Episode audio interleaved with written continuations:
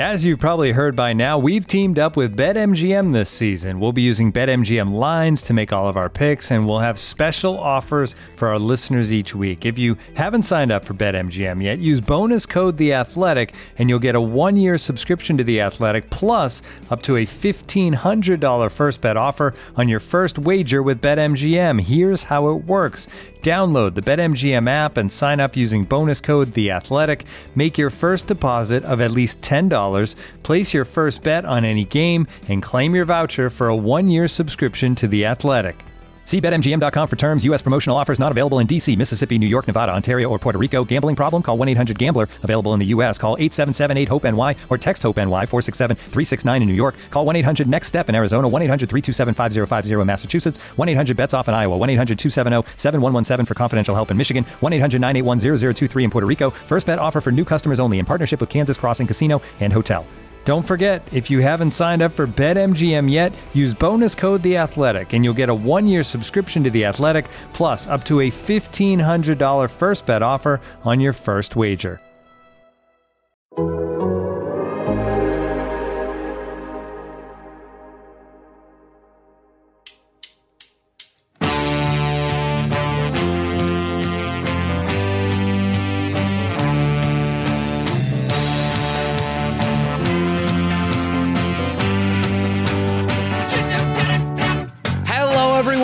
Welcome to the Total Soccer Show. My name is Joe Lowery, and oh boy, Taylor went and left the kids home alone to play by themselves. By kids, I mean myself and David Gass, and by play, I mean talk about all the ins and outs of the latest batch of MLS playoff games. Gass, first off, hello, greetings, good to see you. How are we? And second off, was this a smart decision from Taylor Rockwell? Your analysis, please.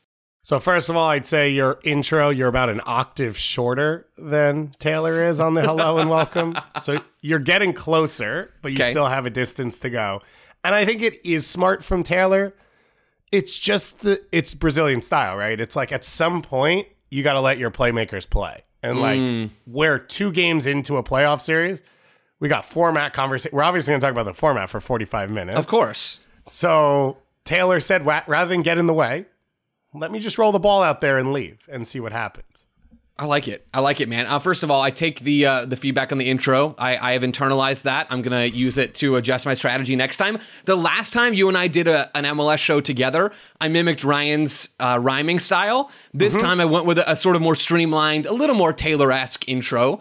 And you know, I feel like there's a sweet spot somewhere. I haven't quite found it yet, but we're Well, gonna we're gonna work on you. it. That's so true, man. It's Yeah, so true. that's the- it's so true. That's the. I work. I I work a lot around youth development. You often, No. often, yeah, you often mimic the player that you're trying to become, but at some point, you got to find you and who you are on the field. I'm gonna take full advantage of of uh, Taylor's upcoming paternity leave and really w- use that opportunity to find my go. lane. So we're gonna work. We're gonna work hard on that. Um, the other thing you mentioned, Gass, about us being playmakers. I've I've seen me play soccer and I've seen you play soccer. We've we've seen each other play soccer together. neither I'm not sure I would use that word to describe our game in an actual soccer context, but I'm optimistic that it will fit better in an MLS context. How say you? Uh, I mean, I'm the Conor Casey of playmakers when I'm put up top. So, uh, yeah, I think MLS is my sweet spot. Um, okay, that's that's one thing out of the way. The other thing we got to get to before we get into the meat, we're going to talk through the second game of all of these series outside of New England, Philadelphia, which kicks off tonight. The schedule for these games makes it a bit difficult to get all the batches at once. So we we almost got it all recording on a Wednesday. The other thing we got to get to Gus, you came for me at the end of the regular season. My did. predictions, you know, you talked a big game. We did, then a playoff bracket where Taylor hosted. We did this on the Patreon. And whoever picked a team, the other person got stuck with the other team, right? So if I picked LAFC, you got stuck with Vancouver. And that is what happened. Gus, not to not to put you down too far, I am doing quite well for myself at this point in time. Sporting Kansas City was a big pick for me. I avoided both one seeds, and SKC made that look like a very smart decision. I also have a point from LAFC and a point from Orlando. Add those to SKC's two points, and I'm sitting at four confirmed with one, two, three, four others still on the table. Gosh, I'm feeling good, man. So I know I have Houston, which I'm waiting on. Do you have Dallas or Seattle? I have Seattle. This feels Yeah. tough for me. This Yeah. feels like an you're, you're up against the wall, my friend. You are up against and the wall. Revs Philly. I Philly. Yep. So Yeah, I'm screwed. Yeah, you know, I mean, we'll talk about them when we talk about the games, but Sure. I had confidence in some people elevating their games, and those people went out of their way to not only not do that, they actually played their worst soccer of the year. Yep. Well done. Uh, it's the David Gass curse right there, ladies and So- gentlemen. So you you've been you've been I think you've saved your reputation through this. I would like to think that I sort of am the sporting Kansas City of MLS oh, interesting. predictions. So start slow, right? A lot of injuries early on, a lot of difficulties, a lot of off the field challenges. Then you sort of get things straight in May, which is also my birth month, by the way. That's when SKC turned things around. Maybe there's something to that. And then the postseason, we're knocking down number one seeds. We're knocking down the folks who have talked a big game, talked a lot of smack. And now all of a sudden we're coasting towards a, a big run in the postseason. So And I, think like as many people would say about St. Louis, I was a bit of a fake number one seed. My points were not at the number one seed level, but the rest of the conference was bad. And you know what? I'll accept that. Yeah, I think that's right about where we are right now. Well, guys, we're not starting in the Western Conference on today's show. We're going to go through first the series that still have some jeopardy. So we'll get through all of the games that have happened in this latest uh, game two for all of these series, but we're going to start with the ones that are tied one to one after this most recent set of games. Let's start with the game last night over in the Eastern Conference. Maybe the best game of this entire round. Atlanta United 4, Columbus Crew 2. Thiago Almada's back after picking up double yellows on decision day. Um, not to really start us off with too hot of a take here, David. That important for Atlanta. That very, very important to have Thiago Almada back in their team. Pineda gets back in the 4 2 3 1. Saba's back in the lineup. This team, to me, Gass, looked entirely different from the one that we saw in game one. completely. And I guess if you look at it, Thiago Almada is probably the best player as an individual in the postseason. So getting the best player back, not just on your team, but maybe in the entire playoffs, probably helps your team. It helped the way they set themselves up, which was more natural to what they've done over the course of the season. And then coming home helps as well. That's the part that I- don't know where to read in on Almada's introduction and being a home team in MLS, which gives you an advantage and you'll play on the front foot. But for Atlanta coming into the playoffs, there are positives and negatives. They are a good offensive team. They create a ton of chances. They are a horrendous defensive team. In the first game, they tried to defend throughout and win through their defense. They were incapable of that. In this second game, they pushed the attack. They scored four goals. That was all they needed. They conceded two in both games. They won one and they lost one. I think it shows you how they're capable of playing. And I think when you look at Thiago Almada in this game, it's less his ability to unlock a defense and more the safety when the ball's at his feet for everyone else to push their numbers forward. You know, if you're Caleb Wiley or Brooks Lennon or Saba or even Muyumba, that you can make that run when Almada has the ball because he won't lose it in a bad spot and he will get out of tight spaces and he will keep possession for you. And I think you saw that overwhelmingly on a number of their goals and a ton of the chances created, which was numbers in dangerous places in the final third or overloads that didn't exist in the first game. Atlanta jump out to the lead in this game. It's Giakoumakis in the 38th minute. Then Columbus equalized. Then Atlanta get one back right before halftime, which I, I think was a crucial moment of this game to go and mm-hmm. take the lead heading into halftime. That put obviously Atlanta right back in the driver's seat. They were in though the driver's seat for a, a ton of this game, and they did that, guys. With with Almada having some good moments, and he brings so much. The calm that you just described is a big part of what allows this Atlanta team to be dangerous. Add in his his vision and his playmaking, and the fact that he's goal dangerous. He gets a goal in this game. Like, and you have a player who's going to break the outgoing MLS transfer record if and when that actually happens for him, and he goes over to Europe. Like this guy's the real deal. We're not breaking any new ground there. One of the things that stood out to me most in this game, though, is Almada wasn't constantly the one having to do all of the playmaking for Atlanta. It wasn't him having 100% of the creative burden on his shoulders. It was a lot of the players that Garth Lagerwey went in and, and brought in. Maybe Carlos Bocanegra deserves some credit here as well. It's really hard to say from an outsider's perspective, but it's players that came in after Garth Lagerwey comes into this team in the summer transfer window. It's Xande Silva on the left, it's Saba on the right, it's Muyumba deeper in midfield. And I thought those two wingers in particular were very, very good in this game. Saba doesn't get on the score sheet, but he's buzzing around the field. He reminds me, and I don't know if this clicks for you at all, he reminds me a lot of Paul Arriola and how he hums around the field, quick, direct, vertical kind of player, maybe with a little bit better vision on that right side for Atlanta. But those players, I, I felt like this game, David, was a very strong advertisement for what Garth Lagerwey brings to this organization. Absolutely. I agree with you. And I think it's not like an unheard of conversation with what you're looking for because when I look at Xande Silva, I think back to what we talked about in the offseason, and I'm obviously now pointing at myself, which was I did a golden boot draft and I picked Derrick Etienne Jr. of having a player on the wing who can be dangerous in their moments but isn't ball dominant.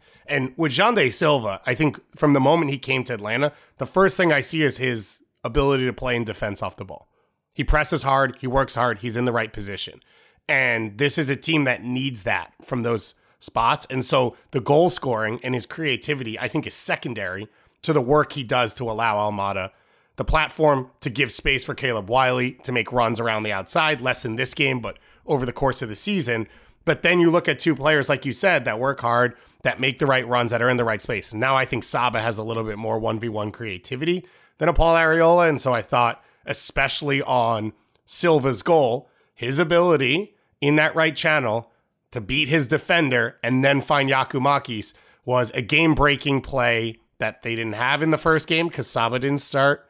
They haven't had at times throughout the last two years because Araujo hasn't been effective at that, and other players that have been played out there haven't been effective. And I started out talking about Atlanta's strengths and weaknesses. It goes to Columbus's weaknesses. Great attacking players along the back line, not true natural defenders, a lot of them, or not high level 1v1 defenders. So if you're going to have Zawadzki and Amundsen along that left wing, at some point, someone has to beat them 1v1. And we know one of the weaknesses for Columbus is headers on, you know, 50-50s aerially, especially from deep crosses. Schulte struggles to come out. Camacho's not elite. The other two guys next to him aren't really center backs. But the other part is that 1v1 defending. If you can get into good spaces. And I thought Saba took advantage of that the most.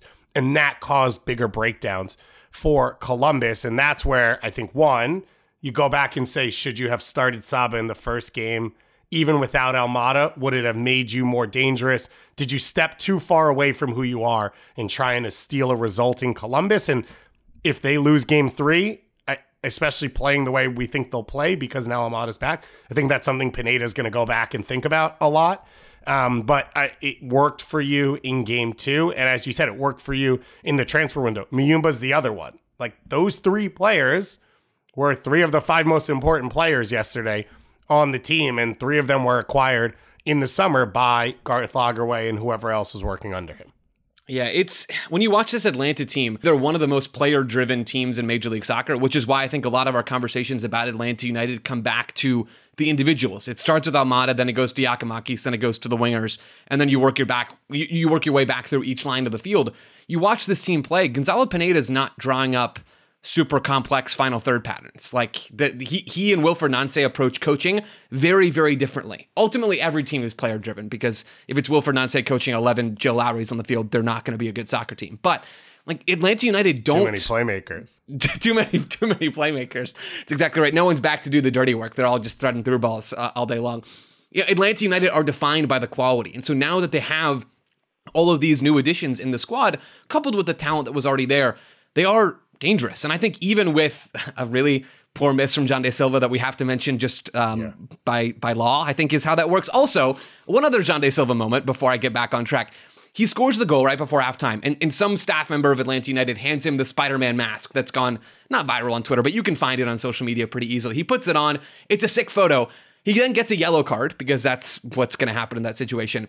But MLS then posts pictures of Xande Silva wearing yeah. the Spider Man mask to like build hype on social media.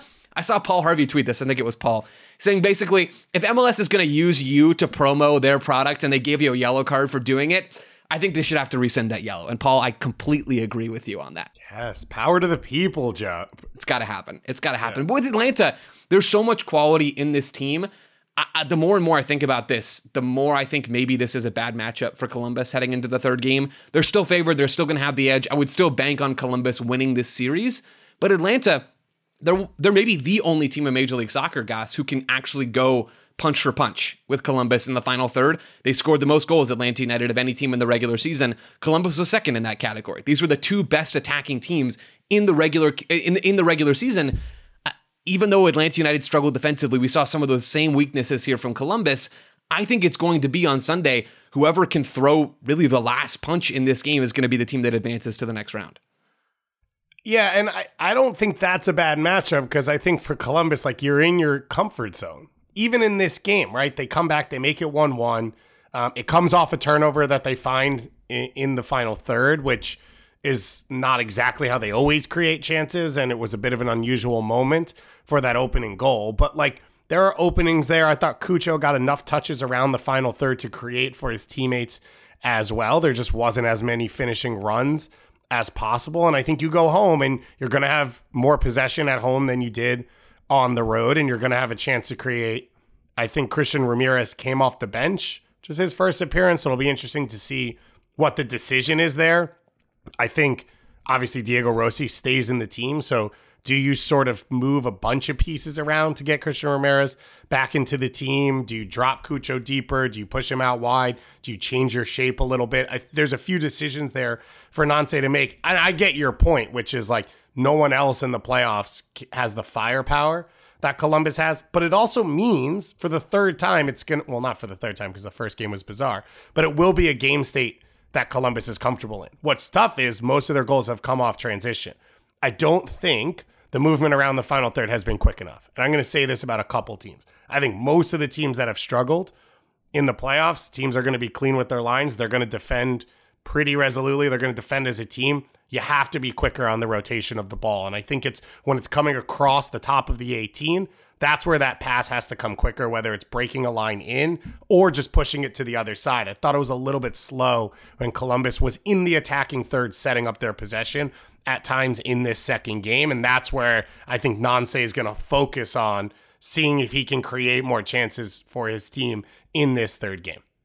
Game three coming up in this series. We're going to come back with more playoff talk. Actually, we're just talking about the format for the rest of the show, so you've been warned. No, we're talking back with more actual soccer talk after the break. Stay with us. This episode is supported by Season 3 of FX's Welcome to Wrexham. Celebrity owners Rob McElhenney and Ryan Reynolds' small town Welsh football club has finally been promoted into League Two after 15 seasons in the National League. Dedicated staff and supporters celebrate the city's return to glory while bracing for the newfound challenges that come with being in a higher division. Will Wrexham AFC stand up to the challenges and rise again into League One? FX is welcome to Wrexham. Catch all new episodes Thursdays on FX. Stream on Hulu. Looking for an assist with your credit card but can't get a hold of anyone?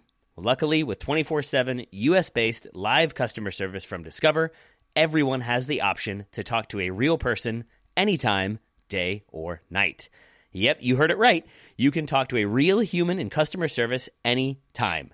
Sounds like a real game changer, if you ask me.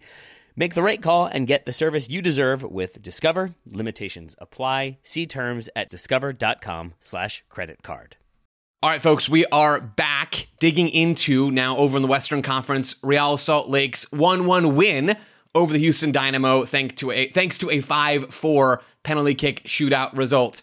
Gus, I know you talked a, a, bit of smack about this game and how it was the only game on Monday, and it was, right? It was the only game that we saw Monday evening. For me, this game followed almost exactly the pattern that we expected, and I think this is sort of what fueled some of your not not dread about this game, but some of your expectations for it. RSL had a bit more of the ball at home. They're not typically a very dangerous team when they have the ball. The Houston Dynamo looking a little bit more one dimensional away from home, where they're playing more on the break and not getting as many chances with the ball at the feet of someone like Hector Herrera. This game, for me, followed that pattern. Did you feel the same? Until Chicho came on the field, which also yeah. followed the pattern, which is like hmm. Chicho's a game changer. The one thing I did forget, and credit is RSL home playoff atmosphere is like elite in MLS. Like the fans in that stadium when it's this time of year are as good as anyone in MLS. And like that part is always fun. But otherwise, yeah, pretty much everything you just said. I don't think RSL had a dangerous opportunity or half chance until Chicho came on. And then the free kick or corner kick, whatever it was, the play he came on, they got a chance on goal. And the game completely shifted over the next 10 minutes. It really did. Chicho Arango is the best goal scorer in this series, and he's been dealing with a hamstring injury. He comes back, gets off the bench in this game. That's absolutely massive for RSL. I think if there was one thing that would sort of tip the tide back towards them a little bit in this series, Houston still will be favored again. This format does a lot for the top seeds based off of the regular season success because you get two home games.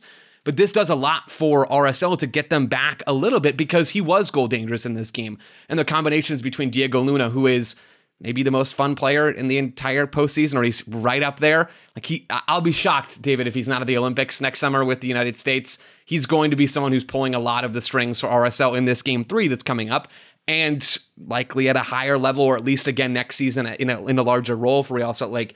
The combination for me between Luna and Chicho Arango is like the thing. It is RSL's lifeline to get Arango back in time so that Luna actually has someone to, to distribute to. And you don't just have to rely on bangers from Savarino, which you get in this game to equalize in the 70th minute. But that's not a sustainable way to attack. And even Pablo Mastroeni would tell you that, I'm sure. There's a moment right after Arango comes in where Luna gets the ball in the right channel in the box. Yep. And he spins and plays a blind chip to the far post So that good. Chicho is there for that he never looks, right? Already in whatever few months these guys have played together, they already have that understanding, as you said. Luna knows the moment Arango comes on the field, these options are now available to him. This guy's going to make these runs. He's going to pull defenders away as well. So he's got more space to operate. I think you saw him go out wide a little bit more because he knew if he played in crosses, there was someone on the end of it. Anderson Julio's not getting on the end of crosses. Like there's no point if you're Diego Luna of going out wide and serving in crosses if Anderson Julio is the center forward. I think we've seen he's pretty one dimensional of like he can only affect games when he's running at tired defenders. And that's a whole nother conversation. I, I don't know how that happens to you, but whatever. Um, but I, I, as you said, I, I think the game changes for Luna when Arango comes in. And in saying Chicho Arango is the best goal scorer in the series, it's true. But like, so is Giakoumakis in the other series. And in game one without Almada, Giakoumakis doesn't touch the ball. Arango does more to affect the game than just a pure goal scorer. And I thought that's what kind of surprised me or I forgot when he comes on is like there are a few touches that breaks the game open.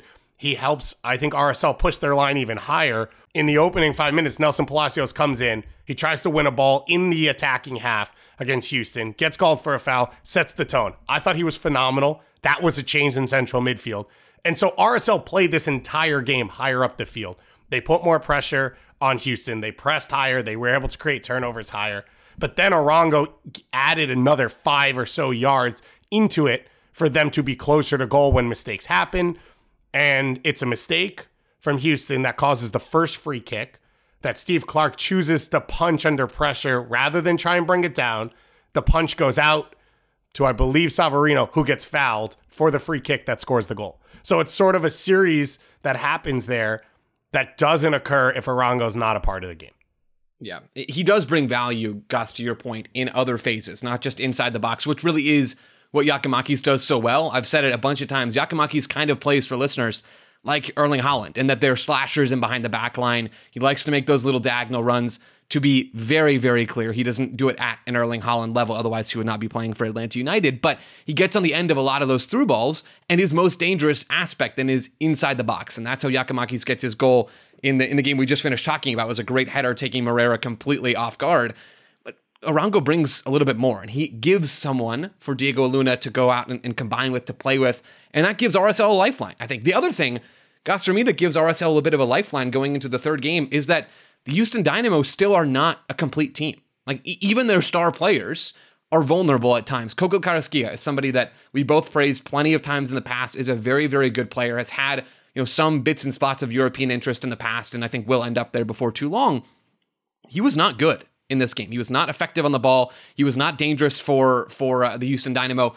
Now he is the the midfielder that Ben Olsen has sort of pushed a little bit outside of his natural role. So in possession, Houston usually switch to more of a 3-2-5 shape. They defend in a 4-4-2 and then everything just kind of slides over one spot to get into a 3-2-5 in possession. Franco Escobar stays deep as the left-sided center back at times. He pushes forward at times as well. And then you have Coco Carrasquilla shift from defending as a right-sided midfielder when he is in fact a central midfielder to then in possession being in the right half space. Like he's not dropping deep all the time to get touches. That's Artur and that's Hector Herrera. It's Coco Carrasquilla and Amine Bassi who are in the half spaces. So overall, my my take on on Carrasquilla is that he's not really in his best role in possession. I think you'd rather have him dropping a bit deeper to influence the game, but really you'd rather have Hector Herrera and Artur do that. So he's sort of been put into a slightly more difficult position but he was not dangerous in this game. We saw Corey Baird's limitations as a hold-up striker, as somebody who's not always able to influence the game. I mean, it's it's Corey Baird, right? He's he's good at a lot of things. He's a professional soccer player. He's not a number nine that you feel great about leading you on a postseason run. So I know some folks out there have Houston going deep. I know some folks out there have them getting all the all the way to MLS Cup. I think Tom picked that in his bracket. I, I I just can't see it. I still I still see Houston advancing. The pattern of game three is going to look very much like game one. Dynamo dominating the ball, Hector Herrera influencing the game in the final third, them trying to combine their way through. But unless RSL put together more of those Justen Glad, you know, sliding into home base kind of tackles, which is what gets Houston the penalty that Bassi has saved and then hits the rebound.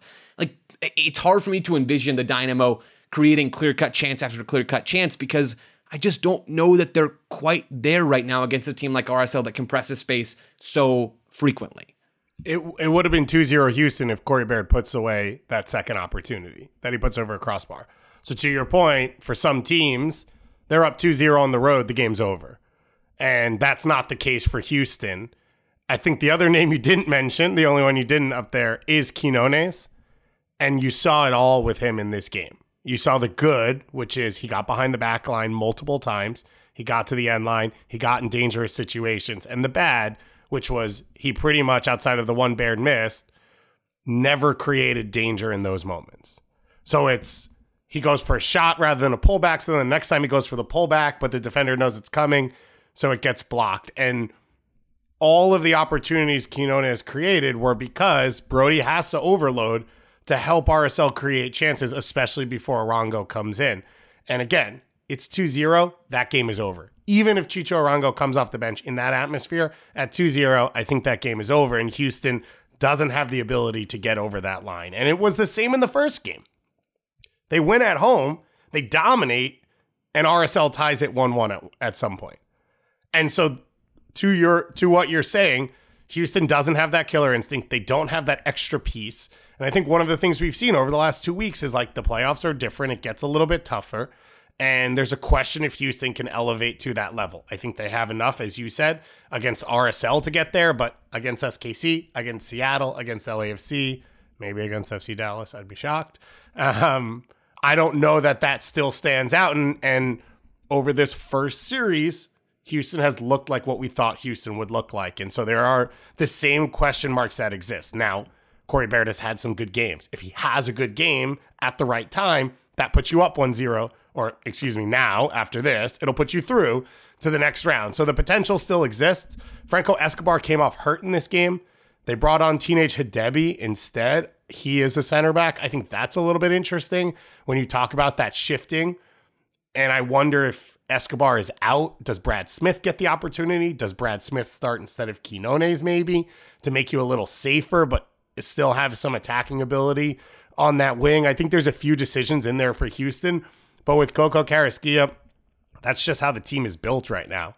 Um, unless you push Bassi out wide, which I don't think fits his best skill set, you have all these center midfielders. But there's positive in that, which is they dominate possession. You have a lot of options to move the ball through. When you get into the final third, I talked about with Almada, your fullbacks being able to trust that they can commit because you're not going to lose the ball. Carrasquilla is another safe pair of hands in that area that when you play through him, you know you're not going to turn it over in a bad area. So I think those are all the strengths of Houston, and I think we saw a lot of it.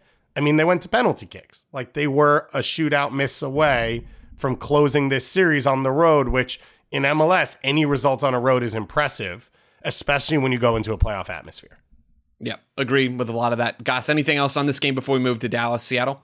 Amine Bassi's been one of the best penalty kick takers in the league. He missed twice in this game. He scored on the rebound in the run of play, and he misses the opening shot in the shootout. I don't know how much that means, but there's a pretty good chance there's going to be a penalty in the third game. There's a pretty good chance it goes to a shootout. I just wonder the mind games that's going on there with him. He's scored in double digits, and I think eight of them were penalty kicks over the course of the regular season. Like he is an elite shootout taker or penalty taker. And I actually thought his finish off the rebound was pretty impressive. Like Zac MacMath closes the space. He's pretty calm about placing it to the far side, but it's just something to, to look out for with Houston because I think in this third game, as you get through things, you start to look at like, okay, if this player's production on the field isn't elite, we need him on the field for a shootout. Well, if he's missed back to back penalties, do we still need him on the field for a shootout? And my assumption is Ben Olsen will still lean that way with no extra time in the game going after 90 minutes. But I just think it's something to look out for that I wouldn't have expected.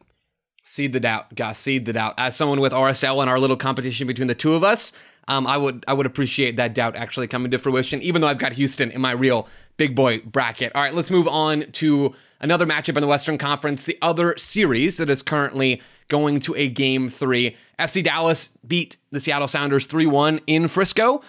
I'll admit I did not expect Dallas to fight back Nice. in, in this series. They did. And they I thought they played well to start this game. Two early goals. This to me, David, felt like the Dallas that we've been waiting for. Like a team that is dynamic in the early stages, right? After you go up 2-0 inside 18 minutes, things change and the calculus changes, and you probably do want to tweak your approach and be a little bit more antagonistic, and I think that's what Dallas did in this game. But this felt like the FC Dallas we've been waiting for and kind of the one that we were promised when Nico Estevez took over, moving from Greg Berhalter's staff to to taking a job as the head coach for FC Dallas. What changed in this game for you? Like, what changed to make Dallas into an actually dangerous team? Is it just Jesus Ferreira putting the ball in the back of the net, or, or what is it for you?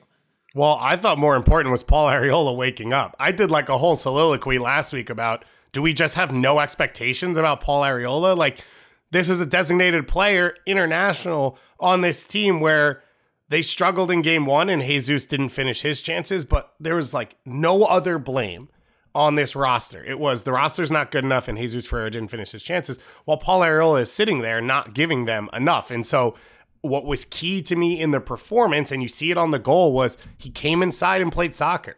He didn't just hang outside and hope for a, uh, an opportunity in transition and just defend. And credit to him, right off the ball, he does a lot of things.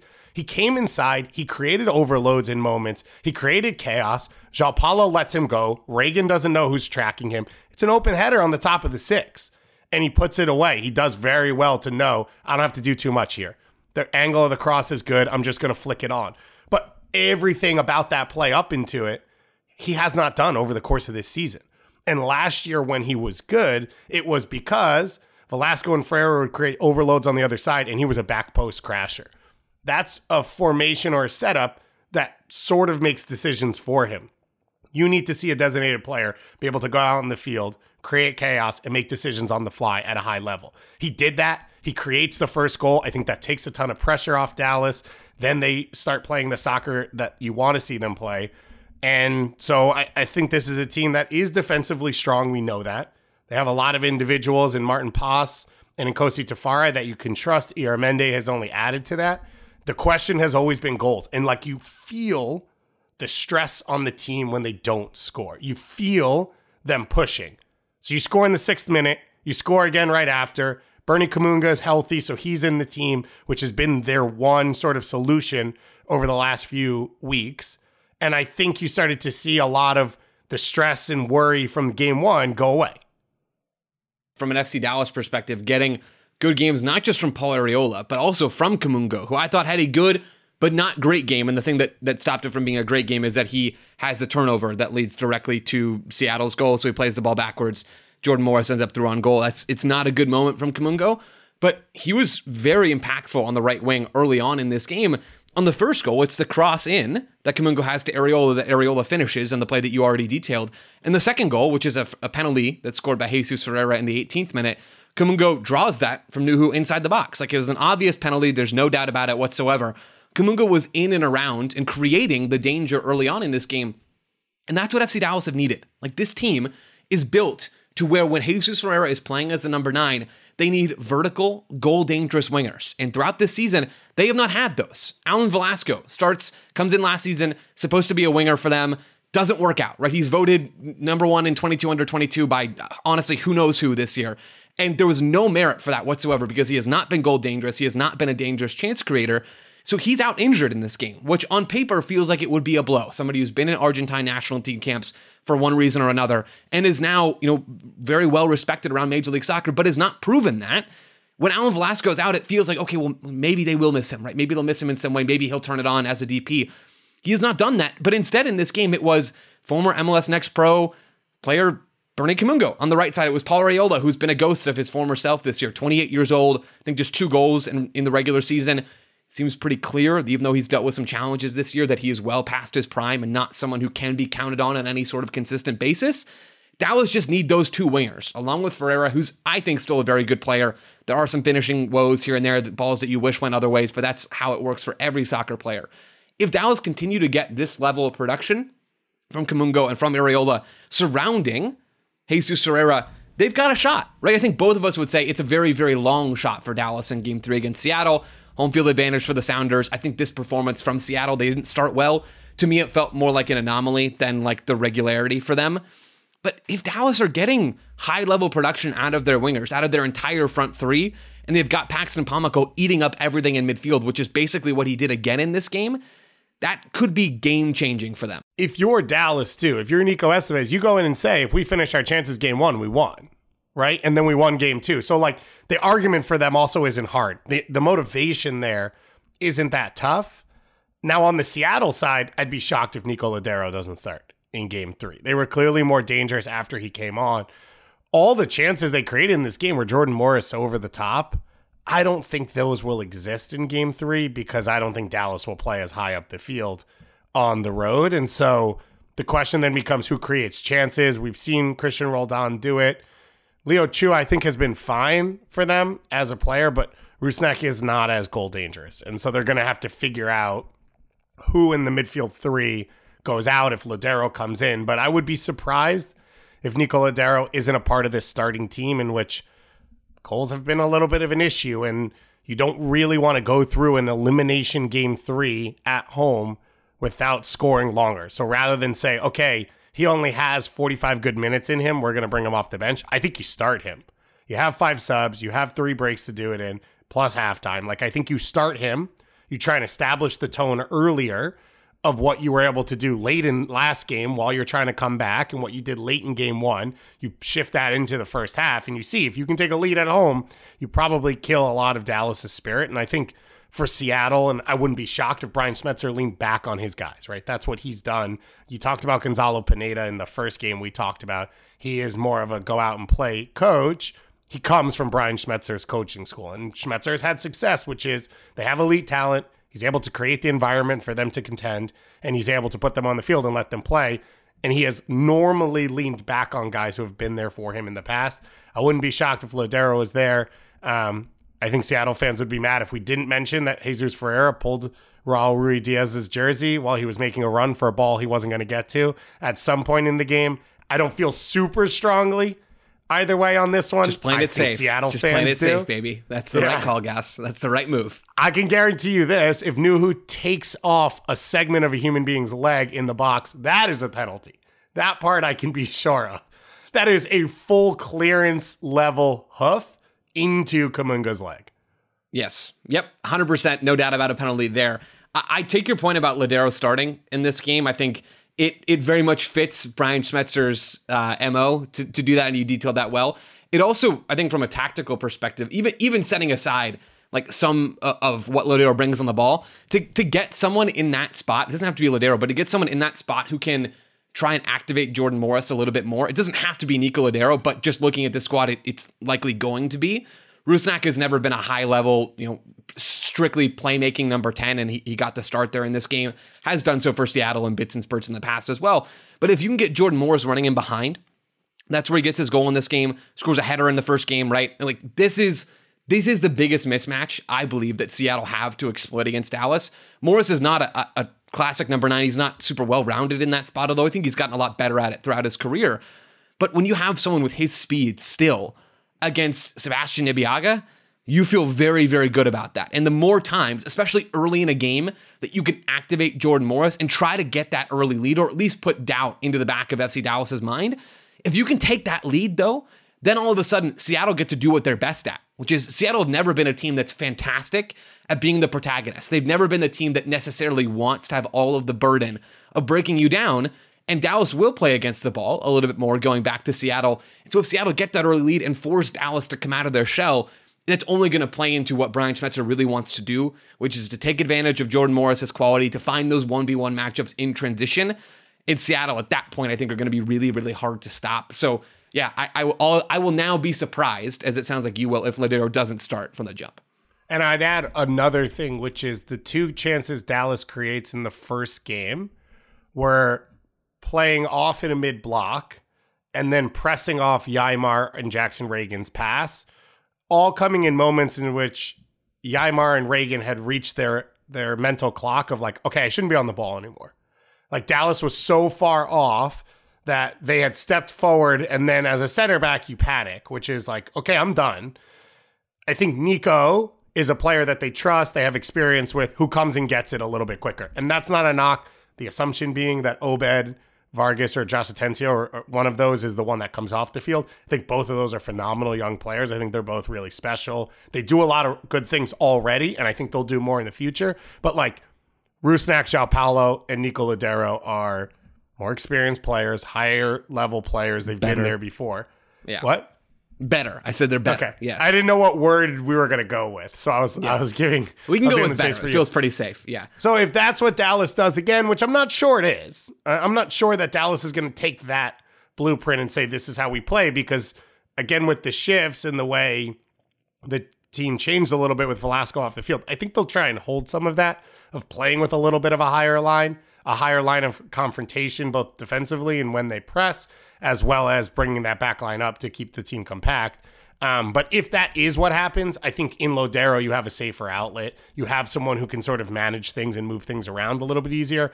And if you take away those chances, you make the game a little bit easier for your team. So I think there's there's both sides of the ball, and that's one of the things that made has made Nico Lodeiro great is he is an elite attacking player in MLS who works really hard off the ball and is always an option. And that's what Seattle has relied on in the past. So I think Dallas has a chance because I think the backline's strong enough. I would be surprised if Farfan doesn't come back into the team if he's healthy. I think it's been odd that Ibeagha has been locked in as the starter. I think he's struggled. I know it feels like Tafari is more comfortable on the left side, but I think Martinez has been better over the course of the season. But either way, Maarten Paes is one of the best goalkeepers left in the playoffs. Like this is a Dallas team that I think will hang in games. And the question then just comes back down to goal scoring. And if Kamungo is healthy as he seems, and now he's going to get another week to get fit and, and whatever since the injury on decision day, this is a team that has enough chance on the break to create. And you talked about Jesus Ferreira having goal scoring wingers around him. It's because Ferreira is an elite chance creator. Yes. That's who he is at his core. And it hasn't fit what the team needs or how the team works. But I think it fits being on the road and saying, we're going to dump balls up to you when we win it back. Hold on to that ball. And then as you get runners off you, you go and create chances. Don't wait for the rest of us to get there. hope for FC Dallas fans, even with the Death Star in the Seattle Sounders waiting for you. All right, we're going to let that series be. That game is coming up. Game three is coming up later this week. We're going to take another break. When we come back, more MLS playoff chat and some coaching chat as well. Stay with us. Looking for an assist with your credit card but can't get a hold of anyone? Luckily, with 24 7 US based live customer service from Discover, everyone has the option to talk to a real person anytime, day or night. Yep, you heard that right. You can talk to a real human in customer service at any time. Sounds like a real game changer if you ask us. Make the right call and get the service you deserve with Discover. Limitations apply. See terms at discover.com/slash credit card. This episode is brought to you by Michelob Ultra, the official beer sponsor of the NBA. Want to get closer to the game than ever before? Michelob Ultra Courtside is giving fans the chance to win exclusive NBA prizes and experiences like official gear, courtside seats to an NBA game, and more. Head over to michelobultra.com slash courtside to learn more. All right, folks, welcome back. We're digging into the series now that have been completed. FC Cincinnati took care of business in, Gass, you were there. You were at this game against the New York Red Bulls in a game that was super normal and nothing weird happened at all. Is that's it's not a shock though, right? Like Cincinnati Red Bulls, what's going to happen? Well, it's going to be a car crash, blah blah blah. Like there's going to be some ridiculous moments, and there was in a lot of different ways. The building was slightly empty, but it still bounces, and like you felt like it was a playoff night. And honestly, I don't think Cincinnati gets a result if Andres Reyes doesn't play a free kick into a player for no reason. Like I didn't see a ton of danger. Boupendza got behind once or twice. Dylan Nealis puts in a really good tackle one time. Um, and he's clearly, based off the finish on the goal, an elite finisher. But I thought the Red Bulls came out and did the things they wanted to do.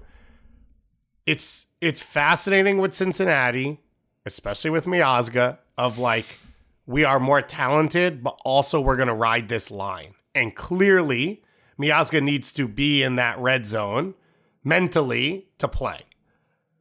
He is a leader on this team. And the question is when you cross that line and when you don't. And in this game, you could say in abstract, well, it's actually a good thing. The game was fairly even. Red Bulls were the better team. Like you need something to break that momentum. Miazga took it over the line, and I don't know how it affects his teammates over the course of the game. So, yeah, it was wild. I mean, Red Bull fans were chanting Metro reject from like the first minute he touched the ball, which is hilarious because he got funny, sold to yeah. Chelsea. So, one, he's not rejected. He got sold. Two, to one of the biggest teams in the world. Not that he played that much there. Lone But, Army. like, of all the yeah, of all the terms to use, that's a pretty funny one for him. Yes, yes, it is. And and I'll go through and do at least some of the chaos moments from this game because you're right, not totally unexpected. E- even just how this game ended was filled with chaos. So Cincinnati get a goal back. The Red Bulls had taken the lead earlier in this game. They tied up. And then they score again. Like they score the game winning goal in second half stoppage time. It's Lucho Acosta, takes a corner kick. The ball ends up in the back of the net through a, a sort of strange series of events. That goal is then called back because it's ruled that Cincinnati pushed Red Bull goalkeeper Carlos Coronel, which was the right decision. But anyway, you had that sort of jarring moment. Then it's the penalty kick shootout that comes with 1 1 goes to penalties. John Tolkin has sort of been the guy for this team. Has the swagger, does the interviews, very personable guy. We both talked with him, I'm guessing, multiple times in the past. Like he has a chance to win it in the shootout and it hits the post. And right from that moment, I thought, oh, okay, Red Bulls are going to be in some trouble because that was the moment. Like the that- inside of the post with the keeper going the wrong way. yeah, it's cruel. It is cruel from a Red Bull perspective. That's the moment where I realized, okay, that was supposed to be it. Now there's going to be some trouble. It doesn't just end there, though. For uh, for for the Red Bulls, Matt Miazga gets a yellow card, which is a second yellow of the game. Weirdly, because it's in the penalty kick shootout, it doesn't count. and He doesn't get tossed out. He's not ejected. Go ahead. This is, by the way, the blowback of the Schlegel was in goal because Gallese got the second yellow from two years ago, which was the clarification that oh. yellows don't carry into the shootout. Fascinating. So Gallese in that game got a yellow for coming off his line. It was his second yellow. He got So he red was carded. done. He got sent off. Right. Then the clarific whether it was a clarification of a rule that already existed or it was changed, I don't remember. Sure. But it resets, which is yellow cards in a shootout are their own thing. Look so you, you don't get a red card for a second yellow. Wow. But you still get a yellow card in terms of suspensions going forward. I'm so proud of you, Gass. What what a connection to make there. I had not thought about that. Miazga gets that yellow card. It's the second of the game uh, for blowing kisses towards the crowd, which he clearly loves so much. After he scores his penalty, then Carlos Coronel saves Mosquera's penalty kick, which gives Red Bulls another chance. Then Serge Gomez skies it, and FC Cincinnati end up winning. Like this is, j- it was just absurd. You had Troy Lassane getting ejected in this game, so he would have been gone for the next game regardless.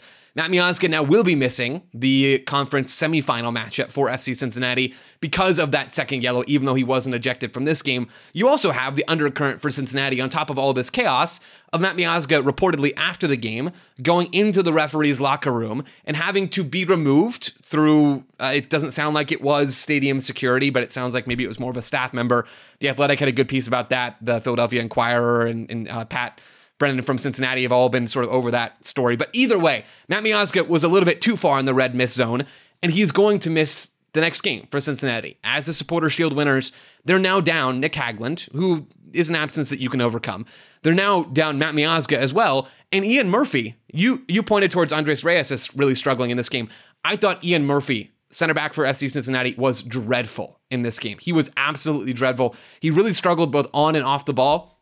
He could not get really a couple of actions right in a row. And I feel for him, but it, it puts Cincinnati's defensive situation into even more question than it would have. You're now two center backs down, deeper in your depth chart. Maybe we're going to see Ray Gaddis play as a center back. And like, it, it is not a good situation for Cincinnati for a team that I agree with you, Gass, outside of blatant mistakes from the Red Bulls in game one that were not here in game two, have not looked particularly dominant in this postseason. I still think Cincinnati will be favored, and they should be in their next game. They'll be at home. You know, whoever they're facing will not be as good on quality as the Cincy team with Boupendza in the 11, but they don't look invincible right now to me. They don't look invincible at all. Also, it's a bracket. So as of now, we think that's Philadelphia, which when you look at teams in the playoffs, that, okay, maybe since he's more talented then, but that's a team that's been there. They literally beat Cincinnati in the playoffs last year. It was home. Like, and it is a team that plays with two forwards because I think one of my first thoughts with this whole thing. So my first thought is this is a big deal. Cincinnati, what I think took them over the line from good to great last year was Matt Miazga and the defense being better. Mosquera is a huge part of that as well. I voted Miazga defender of the year.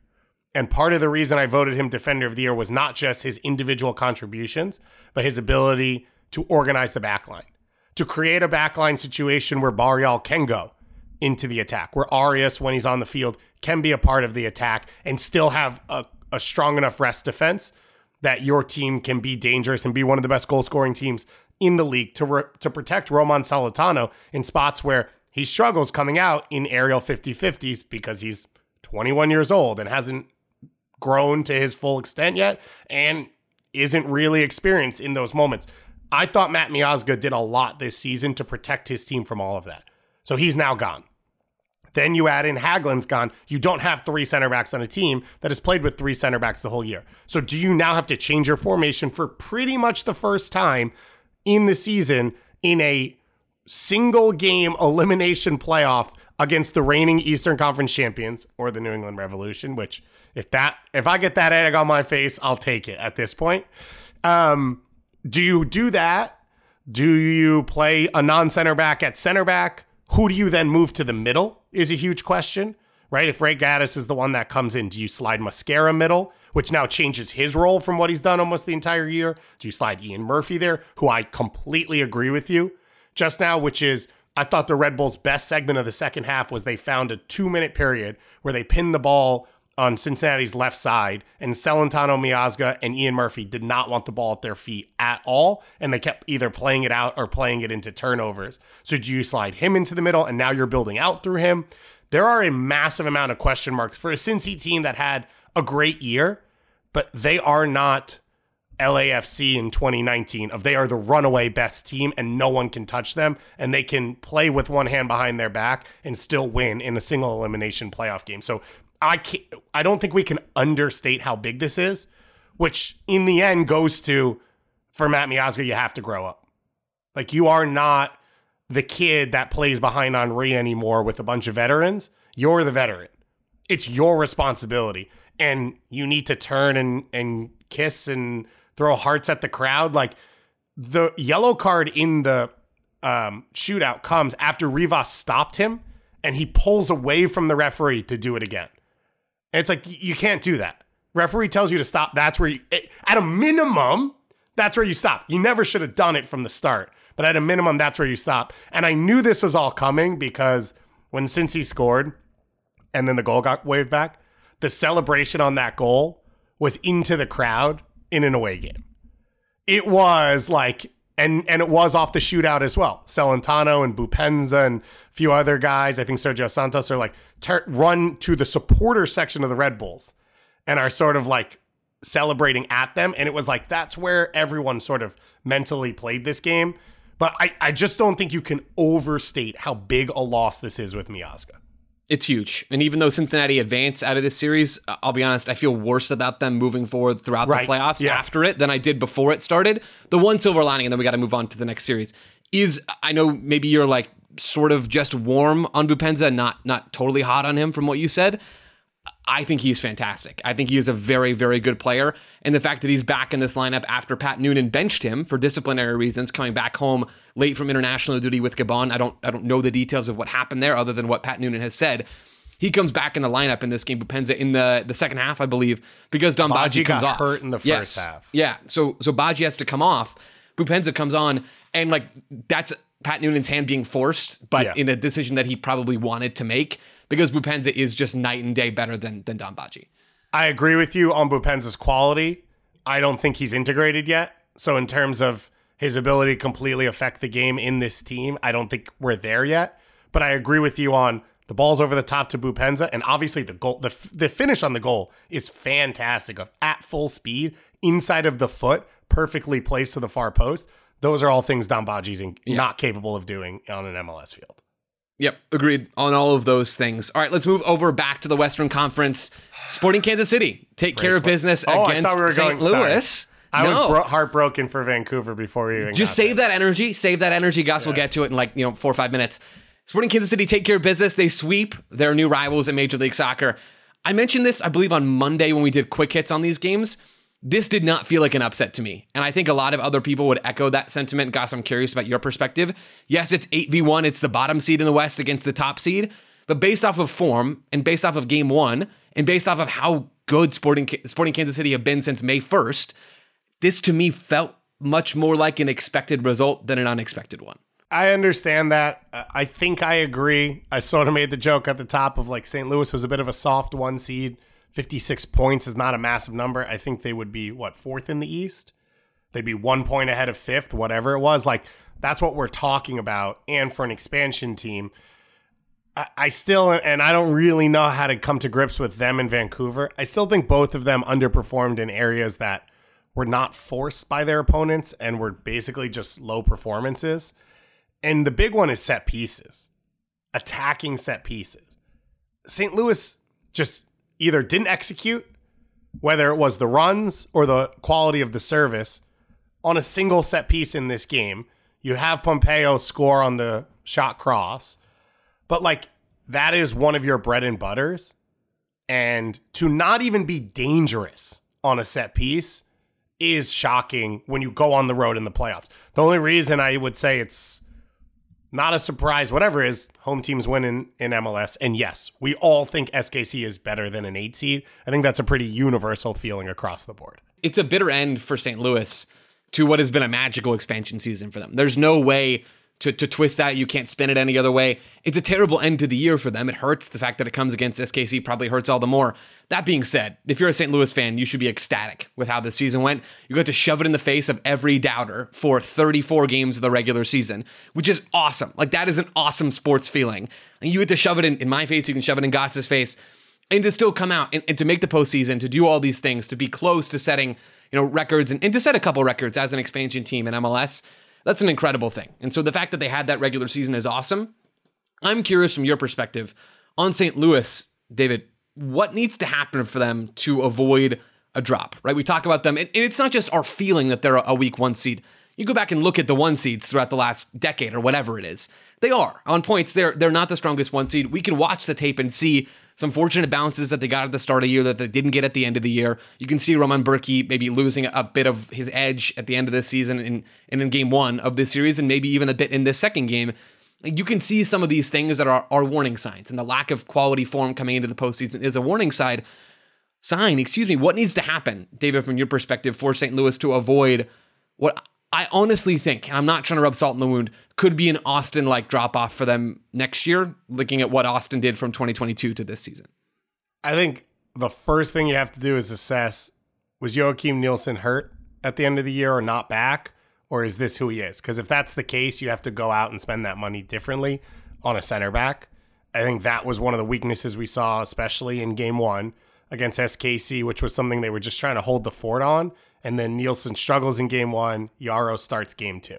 The second thing I would do is I would look at the attributes you got from players that were maybe unexpected, which was a huge part of St. Louis's season, and say, how can I upgrade on what this player does well?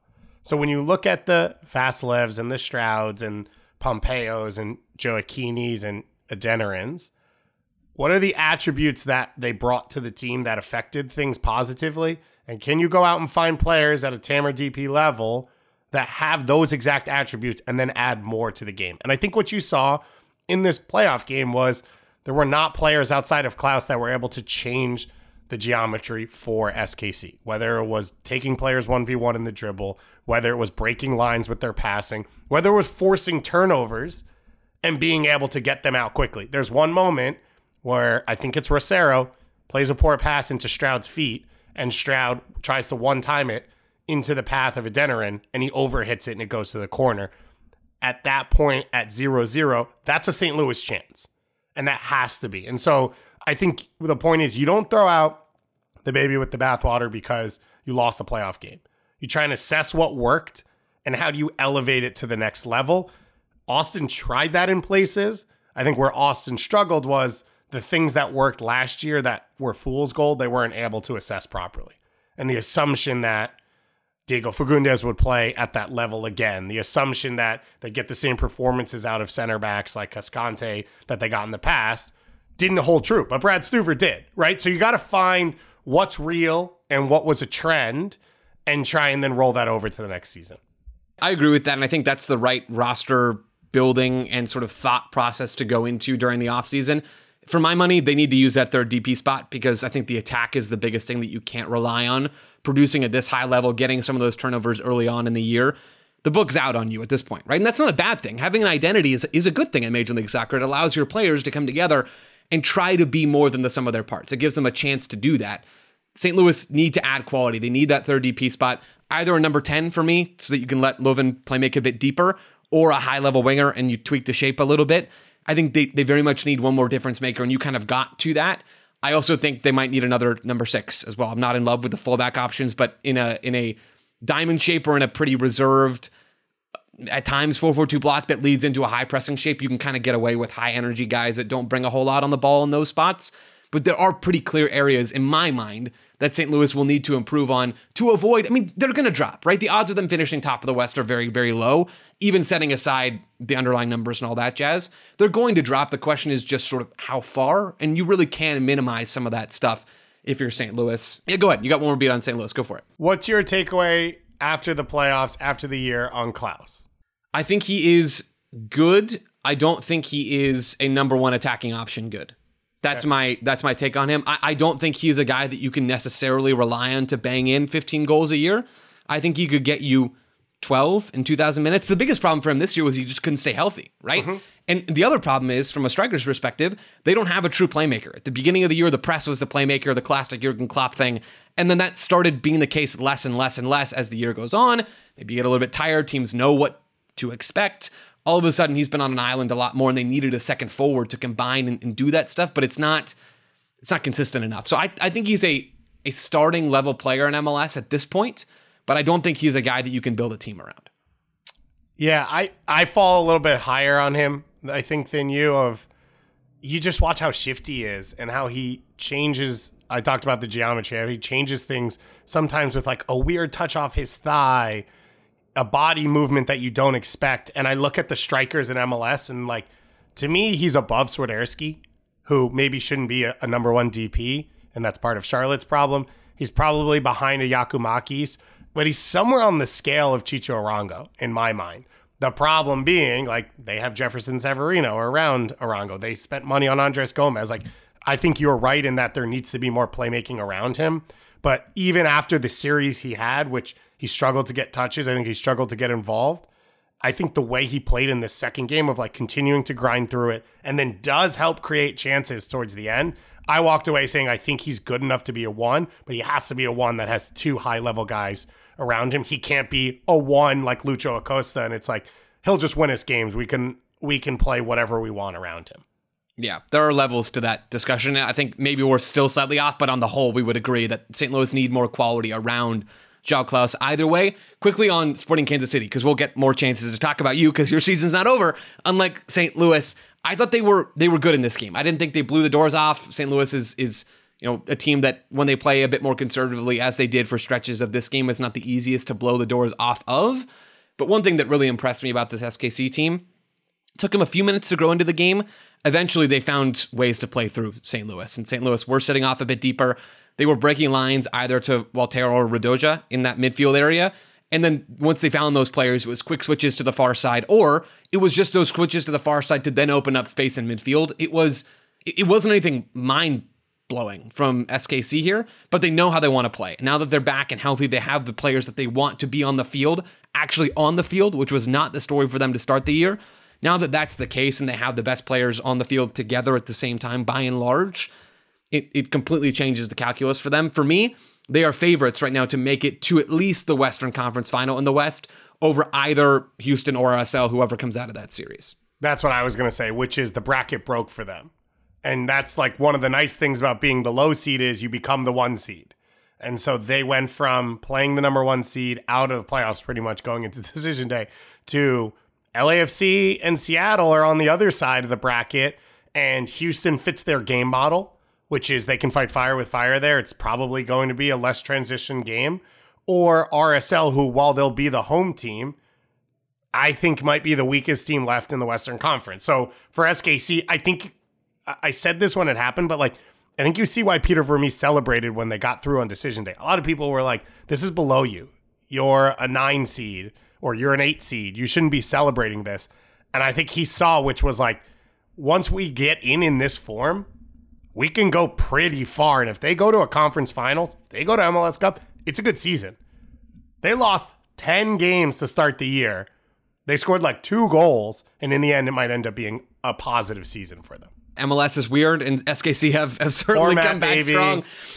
All right, guys, do your sad thing about Vancouver. Um, whenever you're ready, you can be sad, and, and I, I welcome your thoughts. It's just you watch a team over the course of two games that played below their quality in a lot of ways in which they didn't over the course of the season, even on decision day against LAFC. And I think game one, it was the set piece defending, obviously. Game two, it was just the lack of um, energy and focus to the attack.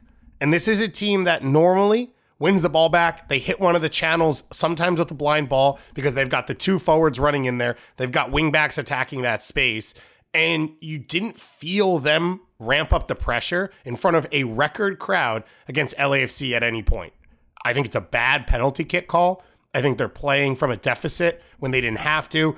That allows LAFC to play off a little bit, which ended up being bad for Vancouver because Vancouver thought they were going to sit in a mid block. And there's segments of this game where LAFC is just knocking the ball around the back and there's no pressure on anyone. And so to to not be able to recognize the shift in the game states and then not be able to bring the energy up to another level, I just think that's really disappointing. We talk about what Richie Laryea has done well this year, drawing the penalty kicks. That's because defenders are under pressure. They're panicked. They're dealing with multiple fires. It's not because Richie takes someone on one time and they foul him. It comes from repeated pressure put on defenders. That was never the case in this game. I don't even really care about personnel. I just thought from an energy and focus point of view, it wasn't there from Vancouver. And repeatedly over the last two years, we've talked about like the next step with them, right? They're being methodical. They're not going out and finding one player that they think's going to fix everything. It's little changes as they go along. Okay, Gauld fits as a second forward. Who's the number 10s that we can bring in? Vite fits, Shop fits. Oh, we're playing with wingbacks? Okay, let's go get Adekugbe. Let's go get Laryea. We need a third center back. Let's go get Laborda. Goalkeeper. Like, it hasn't been this is a whole new roster change or this one guy's going to fix us. But the next step at some point is just understanding how to elevate your game in big moments. And that's the part that I probably underestimated coming into this postseason of like teams that have been there and teams that haven't. I think St. Louis and Vancouver are the two biggest examples.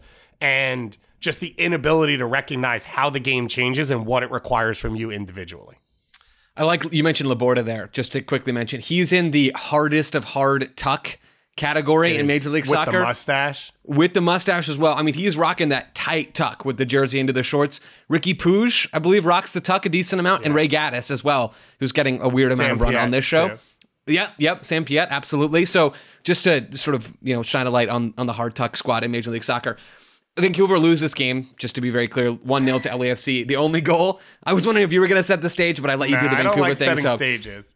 Right, you don't carry the piano. My mistake. Um, you're the playmaker, as as we already discussed. LAFC score their one goal of the game comes off of the penalty that you mentioned. It it is a soft penalty. I think that's very very clear. Vancouver fans feeling hard done by. Tim Ford, who was the referee in this game for a number of reasons, he also clatters into a Vancouver player and gives LAFC a counter late in stoppage time. Or late in the second half, at the very least, that then Carlos No, Vela absolutely stoppage time. flubs. Yeah, it was. And that would have iced the game. That would have made it 2 0. Didn't matter. Vancouver couldn't get back in this game. Vanni Sartini said some stuff that uh, will get him fines, and he's come out and apologized for some of that. But either way, Vancouver just weren't quite good enough in this game. And some credit, I think, should go to LAFC. Steve Cherundolo goes with a more defense first lineup in this game. So he makes a few changes from game one. It's Aaron Long in for Chiellini. It's Cal Acosta in for Bogusz in midfield, and it's Mario Gonzalez in for Carlos Vela in the front line.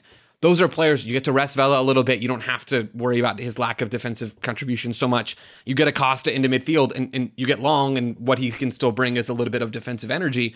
Three very clearly defense-minded changes from Steve Cherundolo. When they get that early goal, it's great news for LAFC because they set up in this game from the jump, as they have done for most of the season, but even more so with the personnel to play against the ball and to make your life very, very difficult. And Vancouver just didn't have enough to get over the line. And, and I agree with you. We've seen this team play at higher levels, Vancouver, than they did in either one of these games. The first game was an absolute disaster from them on defensive set pieces. The second game was just sort of fine. It never felt like they got out of first gear. And I honestly don't know if that's a, a, mentality problem, if that's, you know, some sort of intangible issue.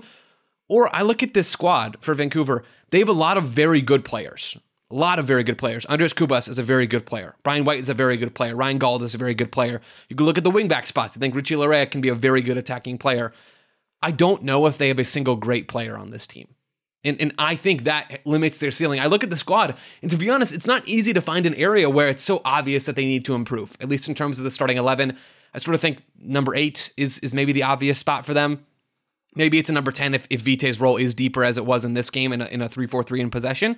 But like, they just don't have the guy, right? It's not quite Ryan Gauld and it, it's not quite Brian White. They're both very good, but I don't know if they have quite enough. And LAFC, even though I don't think they've been at quite their best in the postseason either, say what you will, they have the guy. They have a couple of those guys.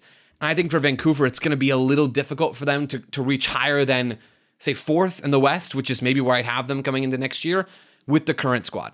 So, yeah, I, I think that's a fair complaint. I think to me, the number 10 is the one where it's like, can you get someone who makes the game easier. So you don't think everyone. it's Gauld? You don't think Gauld is is that guy? You you view him as a second forward next to Brian White? I mean, he was playing in a in a three four three in this game, sort of off the left, but yeah, I, I think even if he is like the way he fits in the team, someone else can fit in there with him. So I'm fine if it's Gauld. Then you need to go get a second forward. You need one more piece in the attack. Like you need someone who can be goal dangerous themselves. I think is the key point of this. I will say, I thought Adekugbe was really underwhelming the entire season that he played. He was hurt. He came back. One of the weird things Vanni Sartini tried in this one was to swap Adekugbe and Laryea a couple times. I'm in favor of swapping players around the field. I think it resets a defender's like comfort level. So I like doing that.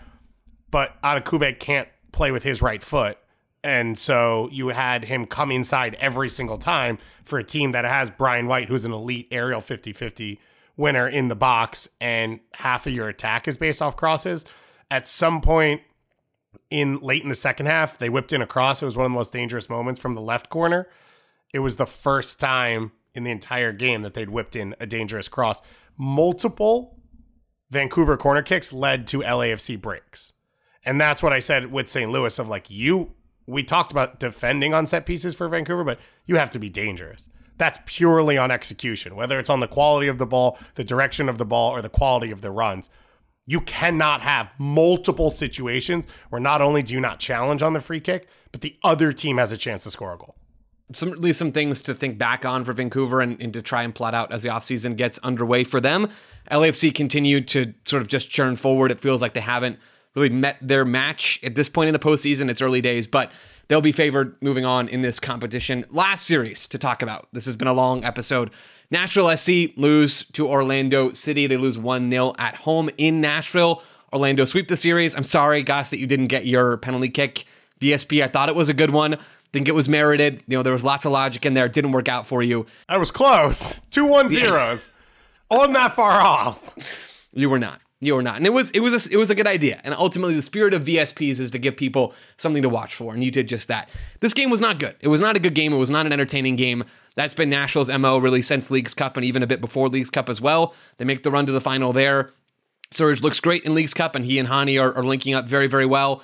You get out of Leagues Cup, and all of that fades away. Nashville are are impotent in the attack. They really have struggled a lot putting the ball in the back of the net. And Orlando were fine. They, they did just enough. They pounce on a turnover from Dax McCarty, and Gulo gets in the box and takes a good deflection, and the ball's in the back of the net in the sixth minute, and they never look back in this game. And Nashville, for their part, are never goal dangerous. And that's a very, very simple recipe for Orlando City, who have honestly not really been tested either at this point with Nashville, who just look like a really, really poor team right now. Gass, if you're Nashville, where do you go from here?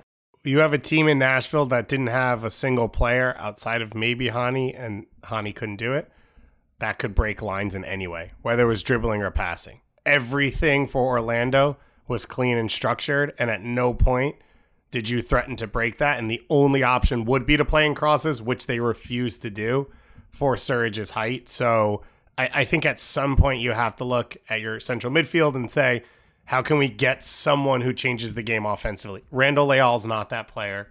I think Shaffelburg and Picault and, and guys like that have had good moments this season.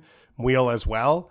None of them are that player either. And, and that's the piece I think that they've never really been able to put together. And that's the piece they've never really been able to add. It will take away probably defensively. Like the odds that you find a Nico Lodeiro who does both are pretty low. You're going to have to find ways to be okay with that. Otherwise, you're going to keep running into this wall. Yeah, it certainly seems like Nashville, even with them adding a nine, and I did think that was going to be a huge asset for this team. Them going out and signing Sam Surridge. That's the problem. That is the problem. It felt like they they added something. They plugged one hole, which was needing a goal scorer to supplement what Hany Mukhtar brings in the attack, needing a number two. They plugged that hole, and they also left open still a bunch of other holes that have been there and have only gotten worse as the midfield has gotten older. Yes, they go out and sign Sean Davis, you know, uh, several windows ago to be a little bit more of a youthful presence in that space, but you know, he's he's a veteran. They don't have a lot of energy. They don't have a ton of reliable ball progressors to your point in that space. So you plug one hole and as time's gone on, other holes have opened up. They need more quality out wide in terms of the attacking ability, or they at least need more ball progressors in central midfield to take some of the playmaking burden off of Hany Mukhtar, who is more of a scorer than he is a chance creator. So feels like some of these issues were predictable for Nashville, and we've talked about them a, a decent amount before. They have some thinking to do because if things continue structurally with Mike Jacobs continuing on in his GM role, Gary Smith in the head coach role, it seems to me that the things have sort of hit their ceiling right? Unless they have a fantastic offseason, which is not impossible. Nashville have done a good job on a lot of different signings and a lot of different windows. They've also missed a lot. Like this is a pivotal offseason for Nashville for their ownership to decide do we think we can squeeze any more juice out of this orange with this current orange, or do we need to go out there and find something else? And and I would lean a little bit more towards the second, in that Nashville sort of are tapped out with how they've gone about things, but time will tell. One beat on Orlando very, very quickly. They were fine in this game. Like I, I, didn't see a lot. They didn't have to do a lot. They haven't had to do a lot in this series. I think they will be tested more and more going forward, but they continue to look solid. And their ability, Gus, to play against all sorts of different kinds of teams. If they need to be the protagonist a little bit, they can. If they need to sit off a little bit, they can. They've done bits and pieces of both of those things in this series, and I think their ability to be flexible is one of the biggest things that makes them dangerous. I think all the matchups going forward for them are more comfortable. I think they're more comfortable being the antagonist in big games. And it's what you saw in this, and they barely were able to squeak over the line because Nashville's not a team that pushes the play. But Columbus, Atlanta, I think those are perfect matchups for Orlando. I think then going forward as well, whatever it is in the conference finals is. Now, I don't think Orlando's better than any of those teams, so I don't think they'll win. But I thought this was a tougher matchup for them because I thought there would be moments where they had to. And a Wilder Cartagena wonder goal completely changed that. And I feel for Nashville a bit that that's how the first game went, and this goal is a fluky one for Orlando, and they weren't super dangerous other than that. But ultimately, if you can't create chances yourself in your structure, there are problems with you first and foremost. So issues also, there. fluky goal, but it's a Dax McCarty turnover. Like yeah, your core, your base is we don't give up goals. We're tough defensively. We have that experienced midfield. We have Walker's and blah blah blah. If Dax is going to turn the ball over in that spot, you're going to lose. And they did. David, that's exactly what happened. All right, that's a wrap on the playoff chat. Two quick things before we get out of here, very, very quickly. On the coaching side, there's been a couple of pieces of news as this week has gone on. First, the Portland Timbers chose to hire Phil Neville as their Gio Savarese replacement. I'm the one who wanted to bring this up in the rundown, so I'm going to do the first beat on this. Why? I don't, I don't understand it, even just looking strictly at the soccer reasons. I struggle to find really compelling reasons that, that Phil Neville is someone who should be considered for this job. The Portland job should be a good one. It should be a fun one. They should be a fun team. Phil Neville never made that Miami squad. Yes, they're dealing with some roster sanctions. He still had quality in that team. He never made them into more than the sum of their parts. Gonzalo Higuain would drop into midfield and, and throw up his arms, literally trying to figure out what on earth was going on in their structure back in 2021. Portland need a coach who's going to come in and take the pieces they have and elevate them. And I don't think we've ever seen that from Phil Neville, really in, in any coaching job. But thinking back to the most relevant one in Miami, yeah, he gets the raw end of the stick that he doesn't get to coach Messi and friends. And if he had, they would have been a better team. Tata Martino gets that benefit. Phil Neville does not. Still, I, I just really don't understand why this is the move that Portland would try to make to energize a fan base that needs to be re energized with all the crap that's gone on there and to try to make them into a, a, genuine contender in the Western Conference, which they have not been. Like I I, I just don't understand this, Scott. Can you make this make sense? No, not really. I think I agree with a lot of what you said. I think it's uninspired. I think this is just me guessing. I think ownership and, and people in front offices in MLS think Phil Neville's a big name and they're excited about Phil Neville and Man U and Gary Neville and like all these things. I'm pretty sure he got interviews with like all of the openings that he wanted. And I'm pretty sure he got a call from every opening that existed. There isn't really a like standard profile for what makes a good MLS coach. So all these people are still kind of guessing and trying. And I don't know why they end up where they end up on a lot of these. I think we're going to say this a lot over the next two months. Like there are eight job openings in MLS in this offseason. I think we're going to be surprised by a lot of the people who get hired to fill in.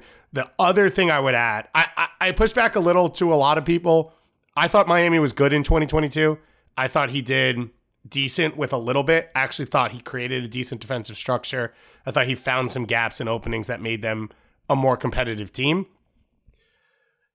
In MLS, one of the big things you see for a lot of coaches, like what's their background in terms of talent pool? What are the players that they know about that they're going to bring in? And with Phil Neville, it was Ryan Shawcross and Kieran Gibbs. And so I worry for Portland, which is like you have Ned Grabavoy, who's MLS heavy, connected here. What is Phil Neville bringing in terms of transfers and players to that team? And I don't think it's a lot. And that's, I think, a little bit worrying for Portland as well, where with Gio Savarese, they clearly leaned on his background in South America, and I think to a ton of success. Where are they leaning now? And where are they getting better? And, and how is Phil Neville progressing this club? And I don't think that this signing answers a lot of those questions. Yep. Things are great for the Portland Timbers. One other club that things are great for right now, Charlotte FC. They fired Christian Lattanzio, or excuse me, parted ways with Christian Lattanzio earlier this morning as we're recording on Wednesday, November 8th. Not unexpected, I I guess. I don't know. Charlotte are, are I tweeted this. They're like the messiest club in Major League Soccer, or one of the messiest clubs in Major League Soccer. There doesn't seem to be any vision or coherency that comes down from the front office into the coaching staff, into the signings that are on the field. There has not really been a strong alignment. I, I don't know. I Charlotte are are not a good team. They're not a well-run organization. This is a massive offseason for them now to not only overhaul the roster, which needs to be overhauled, but now having to find a coach first before you can do those things to figure out how the players that are here fit in whatever structure they want to play and what other signings you need. And maybe also trying to sign some good players for a change would be helpful as well. Yeah, this is all the pressure on Zoran Krneta. As a GM or someone who runs a front office, like the pressure is on the coach once you fire the coach, and this is the third time he's doing that. Um, or I guess second time, third time he's hiring a coach. It shifts to you, which is like you're the problem if it goes wrong again. I think you mentioned the quality of the roster. I like Swiderski. I Yep, think you saw flashes from Copetti. You could argue none of their three DPs are designated player quality in Major League Soccer. And what's sad is you've spent the money. It's not like with Colorado or some of these other teams where you're like will, Dallas. It's like, will you spend the money? They spent it and they spent it poorly. And I think that's the worst case scenario. And then you look at Cincinnati and you're like, how quickly it can change under the right people with the right vision. And so if I'm a Charlotte fan, this is a huge year. Who does Zoran Krneta turn to? How does he reshift this roster? I think part of the reason Christian Lattanzio is gone is like the assessment at the end of the year of how to win was to move away from the players Krneta brought in. And like Andrew Privett becomes a starter. Patrick Agyemang earns more minutes. Like, I don't think those are the guys Zoran Krneta is saying, this is the roster I built. And so if that's the assessment from the coach through the course of the season, you can see how there's a difference in opinion between the two of them. So he's um, let go. It'll be interesting to see where they go from here. Obviously, Miguel Angel Ramirez was a pretty big name, but unorthodox coming from overseas. And then Lattanzio had worked at NYCFC and then was the interim at um, Charlotte before he got the full time job. So it'll be interesting to see where they go from here. Does Krneta maybe lean back on his European roots and find someone who he shares a soccer brain with, who likes the same type of players that he does, that sees it the same way? Does he try and lean into more MLS experience to sort of cover for some of the things he's struggled with at times? It'll be interesting to see where they go. Ryan Bailey, I'm sorry. Charlotte are a mess, and it's not likely to get better anytime soon, but who knows? Maybe they nail absolutely every decision. And again, there are a lot of them on their plate. this offseason and we look really stupid because they're good next year. That's not gonna happen. Um, Gus, Or anything else that you want to get to? Yeah, yeah. Hey, if you make the playoffs, that's all I'm saying. That's all you well, gotta do. they finished ninth last year, and then they finished ninth this year. And the difference, they expanded the playoffs. Mm, and that quality campaign from Charlotte. All right, that's the note we're leaving it on. On uh, one last hit at the playoff format in Major League Soccer. David Gass, thank you for joining me and running through all of the Major League Soccer action. We got through a bunch of stuff today, and I'm tired of talking. Go rest. Thank you. I needed to hear that. From one playmaker to another, that just felt right to hear. Listeners, thank you all so much for listening. We'll be back with plenty more soccer talk. We got Champions League, big thing, and plenty more MLS talk coming throughout the postseason. For now, we'll talk to you again real soon.